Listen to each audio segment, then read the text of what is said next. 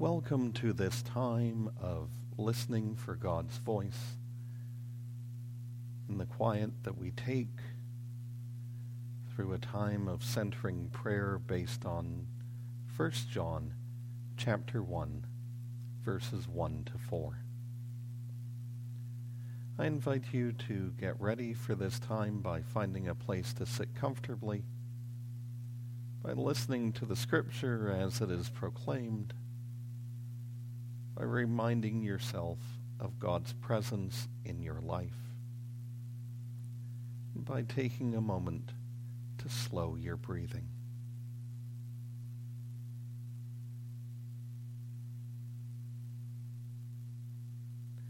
The question that we're asking in this session is, what newness are you longing to place into our hearts and hands as we open them up to you, O God?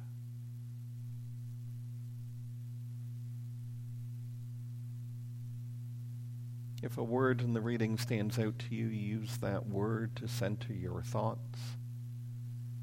And if no word stands out, we'll provide one for you once the silence begins. Don't worry about the length of the silence. We'll have a prayer to end the time.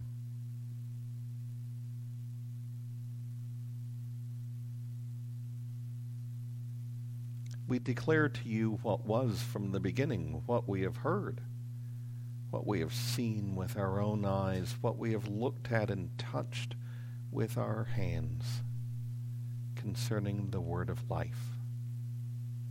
This life was revealed, and we have seen it and testified to it, and declare to you the eternal life that was with the Father and was revealed to us we declare to you what we have seen and heard, so that you also may have fellowship with us. And truly, our fellowship is with the Father and with his Son, Jesus Christ. We are writing these things so that our joy may be complete.